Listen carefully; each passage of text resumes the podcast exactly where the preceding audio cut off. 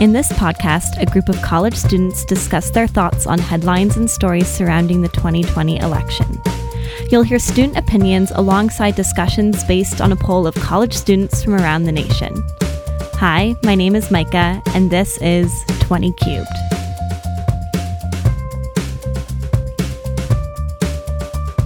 Some highlights from the first Democratic debate included a confrontation between Kamala Harris and Joe Biden, where she called him out for his history of working with segregationists. Marianne Williamson and her mysterious, ever changing accent promised us a presidency where she would, quote, harness love. Andrew Yang spoke very little, but when he did, he made sure to mention his universal basic income policy. Finally, Julian Castro dominated the conversation on immigration policy and reform, in addition to outshining Beto O'Rourke's 10th grade Spanish skills in the process. Let's get into the poll WBRU conducted with college reaction on July 1st and 2nd, right after the first Democratic debate.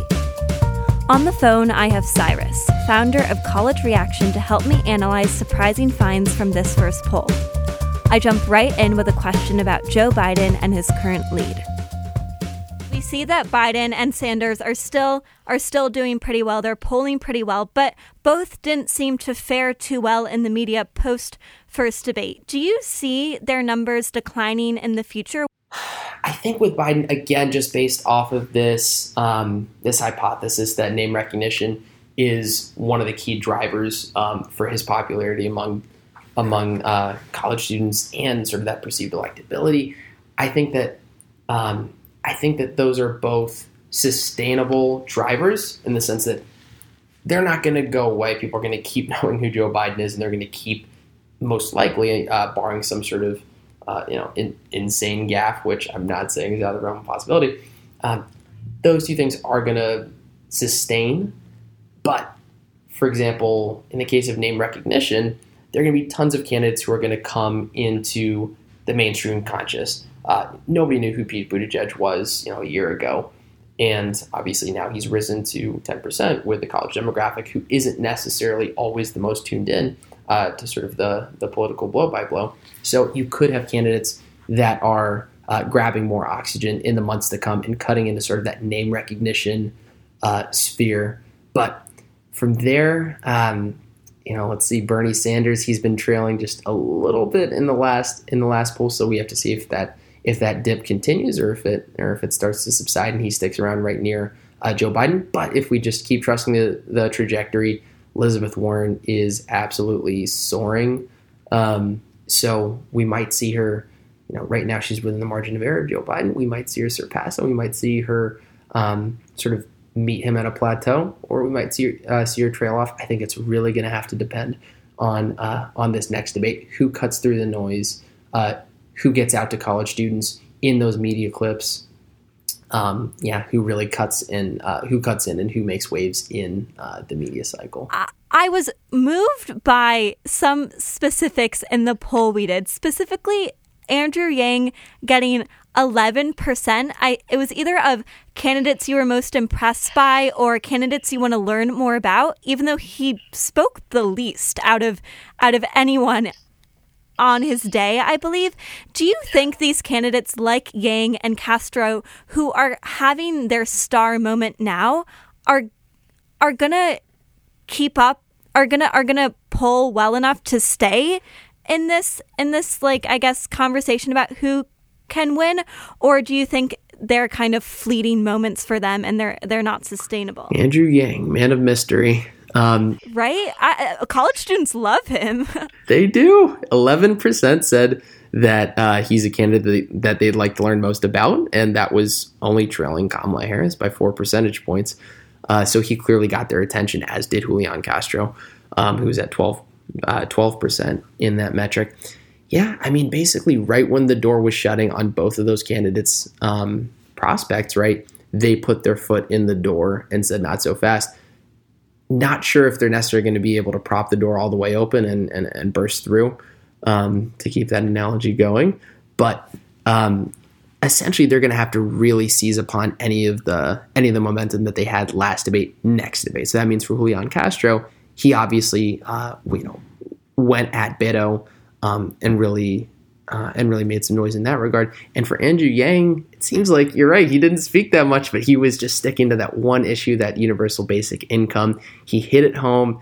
Might have been mechanical, but uh, he had a very clean message, uh, and it seemed to cut through. So it seems like if both of those can really accentuate that strategy, that you know at least left an impression on people uh, in the last debate, if they can take that up a notch, turn up the noise, uh, they should be able to to seize on the momentum that they had. So basically, they need more video or social media worthy moments in the upcoming debates.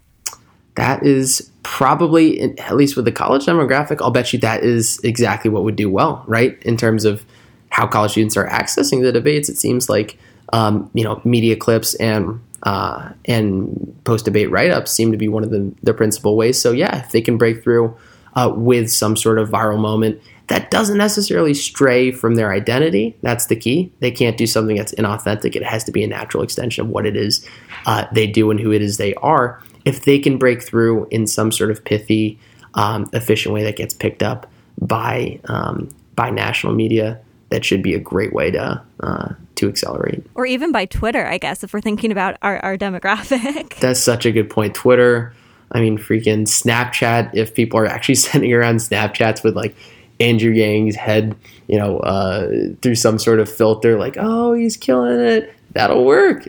Thanks for that insight, Cyrus. You can find my interview with Cyrus in addition to more data from our poll on WBRU.com. In this episode of 20 Cubed, we are uncovering college students' voices and opinions surrounding the 2020 election. Today, we are discussing the first Democratic debate, and I am now joined by two sophomores in college, Seth and Gabby. Welcome to the podcast. Thanks for having us. Let's do it. All right, let's jump in with our first question about what issues college students currently care about. when we polled college students, we asked them a question, which was, What issue is most important to you in this mm-hmm. upcoming election? And climate change was number one. And then, second to that, was economy. So I'm curious, as college students, what is the first thing you think of when you think of the buzzword economy? Like, I'm thinking a lot about how, like, in my 20s, I'm probably going to be super financially unstable and through my 30s, and it's going to probably take a lot longer um, for that to to exist. Have you found a candidate who's kind of spoken to those anxieties? You can say no. I don't know. I just I just fundamentally like do not know what I believe everybody's platform is at this moment in time. And like this being my first time voting, I I really don't know what to prioritize to be honest. Yeah, uh, for me, I'm way more attracted to someone like Pete Buttigieg because of the way that he operates and, and carries himself um, that I've seen in the debates and then um, in, you know in, in the work that he does and his role as as mayor. And what's like what specific work are you thinking of? I don't even know if I could pinpoint something specifically, but I'm just saying the way uh, he operates is I know I would trust him in a number of situations, whether you know he's dealing with Congress or he's dealing with a foreign diplomat or there's you know uh, some sort of disaster that happens, I think I would trust him in any one of those situations. So there was this moment Buttigieg was asked a question about the recent shooting in South Bend, Indiana, and his response to it was very diplomatic and he was just like, We didn't do enough, right? Like I didn't do enough. I can never I can never make up for what I didn't do, but then didn't actually name policies he was thinking about or implementing. He just apologized. Do you think that kind of take on mess ups or fuck ups like is the right one for these presidential candidates? Even though Pete Buttigieg may have not gone to the extent that people wanted him to, I think recognizing where he went wrong is something that's really powerful in the political climate that we have, especially yeah. with the current president um, and his, you know, use of denial uh, like against his like accusations against him and it almost feels like i don't know this like call-in culture we have as like gen z millennials at college you own up when you do something wrong and you admit it versus like spinning it which i think is a big difference maybe in this age thing i think it's better than making excuses and trying to rework a story. So I'm I'm thinking also about when um, Harris called out Biden right. on his on his history and essentially said you're a racist. Yeah. Um, or she said, I don't think you're a racist, I don't think but you're here's racist, how you're racist. You're, right. you're racist. Yeah. um, um, but yeah, I I'm thinking about that moment and how his response could have been stronger. And I would agree that, like, if he had said, you know, I could have done this instead, but his response is more so, you're not understanding the full context. I feel like that's what I've seen the you know the current mm-hmm. government, and that's what I've seen in, mm-hmm. in politics recently. Mm-hmm. Whereas I'd like to see someone who's more honest and recognizes their mistakes and wants to learn from that and improve from that. Right. I, I also I also find accountability a really attractive thing in a candidate, not only in that they are holding themselves accountable by saying I did do this thing, I did fuck up, I should have done but like that next step of I should have done XYZ is also important Right. and reflecting in it.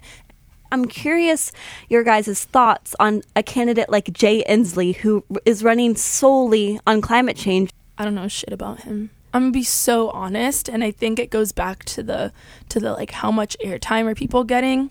Can they beat Donald Trump?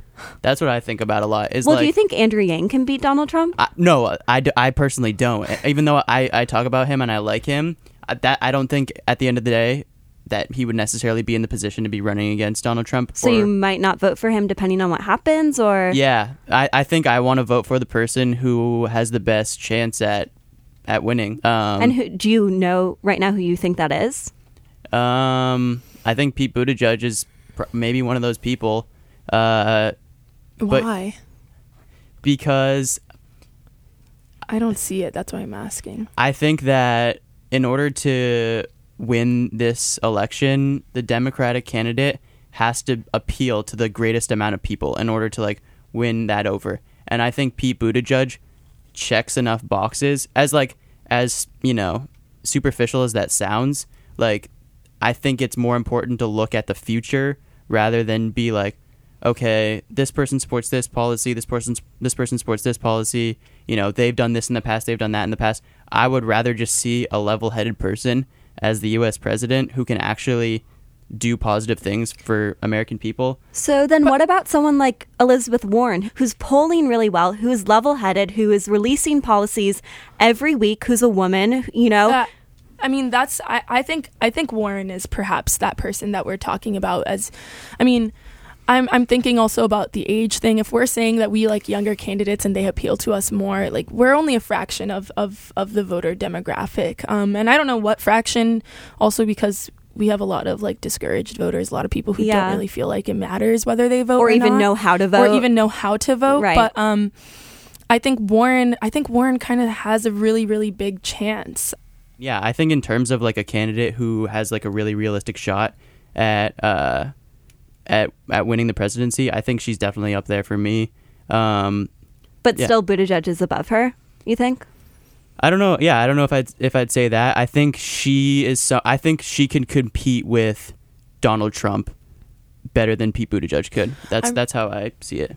I'm really curious about whether, if it came down to, and this is definitely a question for the future, but I'm really curious about whether if it came down to Warren and Trump, if he would be able to successfully use some of the same tactics that he used against Clinton. That's a big thing for people who don't know Warren is that she looks enough like Hillary Clinton that she is Hillary Clinton, and it's sexist, but it's true. Yeah. Yeah. Right? yeah like it's really a similar position for him to be able to put her in i think and and i'm just i'm just really worried about you know how that's going to impact everything So, do you think then it's safer or better to have someone like Joe Biden or Sanders? i really think it just has to be a centrist democrat. I really think it has to be somebody who can like cover all the bases. So, do you think Biden? they're safe. Biden is pretty safe man. Like biden is a really safe choice honestly and i don't want him that badly. Like i'm kind of indifferent about him but i think he's kind of the safest if not if not warren So then, as I'm- of right now So then, I'm curious. Let's think about the way Biden responded to when Kamala attacked him. I, I don't think he did that good of a job, and I think she actually did a really good job of attacking. So, Yeah, she w- did. but what if it was someone like her up against Trump? I yeah, I think that's an interesting point. It, it it it does seem safe to have Joe Biden running against Donald Trump because you know he has a realistic shot of beating him. But I do wonder if Kamala Harris was you know on the stage debating with him, if she could really you know fluster him, and if that could p- change some people's minds. Maybe it's mm-hmm. wishful thinking, but I like to think that people have just like Donald Trump has lost credibility with a lot of people. Like he did spend time you know, on the in his campaign and people were exposed to him that way. But that's you know how a, a year, a year and a half, and this has been the past four years. Right. And I would want to agree with you, but in our poll, when we include Trump in candidate preference, he is polling number two. After Biden, it's Biden, Trump, Sanders, and then some sort of co- combination of Warren, Buttigieg, Harris. So he is, he's still up there. And I, I honestly think like I'm I think that people being let down by their candidates, although he literally campaigned on being like, I will not let you down, people are used to it. And so I don't know how how bothered people are by the fact that he has let them down and I don't know how much it is changing their uh, changing their decisions. We're talking a lot about these candidates who you guys support but might not necessarily be voting for. Um, as you know, first time voters, as college students, um, caring about the issues you care about, what do you think these candidates that you like can do to actually get your vote in the in the primary? I I feel like it's I'm I'm struggling because it's I feel like it's less about me and getting my vote and getting other people's vote. If I'm a person voting for someone who's already only getting like 5% of the votes, I'm I'm not really I don't really feel like I'm contributing to my ultimate goal, which is to fucking get Trump Beat out Trump. of office. Um, Seth, what ab- do you think there's a way that Andrew Yang can get your vote? Yeah, possibly. I feel like it's it's so early. Well, not so early in the game, but early enough that I just can't. I don't want to lock myself down on one person. At the same time, I think people are really like, as we've seen from the poll, with Trump being at two, and you know those you know those big three kind of maintaining their position. I think people are kind of locked into that, and I I s- foresee that being like I sti- like I don't But think much Harris is Harris change. is creeping up. She's creeping up in But I- Iowa. I, do think it takes a long time and a lot of work for people to switch support enough that they would vote for that person. In our last poll from June, though, college students said that they cared about issues 72 more percent more than beating Trump. Are you surprised by that? Um, no, I'm actually not surprised about that at all. It's like if you're in the store and you have, uh, you know, 20 different options, you're gonna be more specific about, uh, you know, the specifics of each one. But if you have two options, it makes things a little, you know, you can you can focus on, uh, you can get more in depth on those people and and make a more informed decision. Yeah. Once we have what two, three winners, something like that, I think the focus will shift a little bit more. And I think the on what we focus will keep shifting as we get into the more and more debates and the, the just the field narrows down. Mm-hmm. Thanks for listening. Check back for our next episode where we conduct a poll after the Democratic debate on July 30th and discuss how and if the youngest voting population was swayed. For more on this specific poll, check out WBRU.com and make sure to follow our Instagram at IamBRU and on Twitter at WBRU. See you next time. We want to hear from you. If you're a college student or Gen Zer from anywhere in the USA with audio content that you want to be featured on this podcast, reach out to us. Email bookings at WBRU for more info.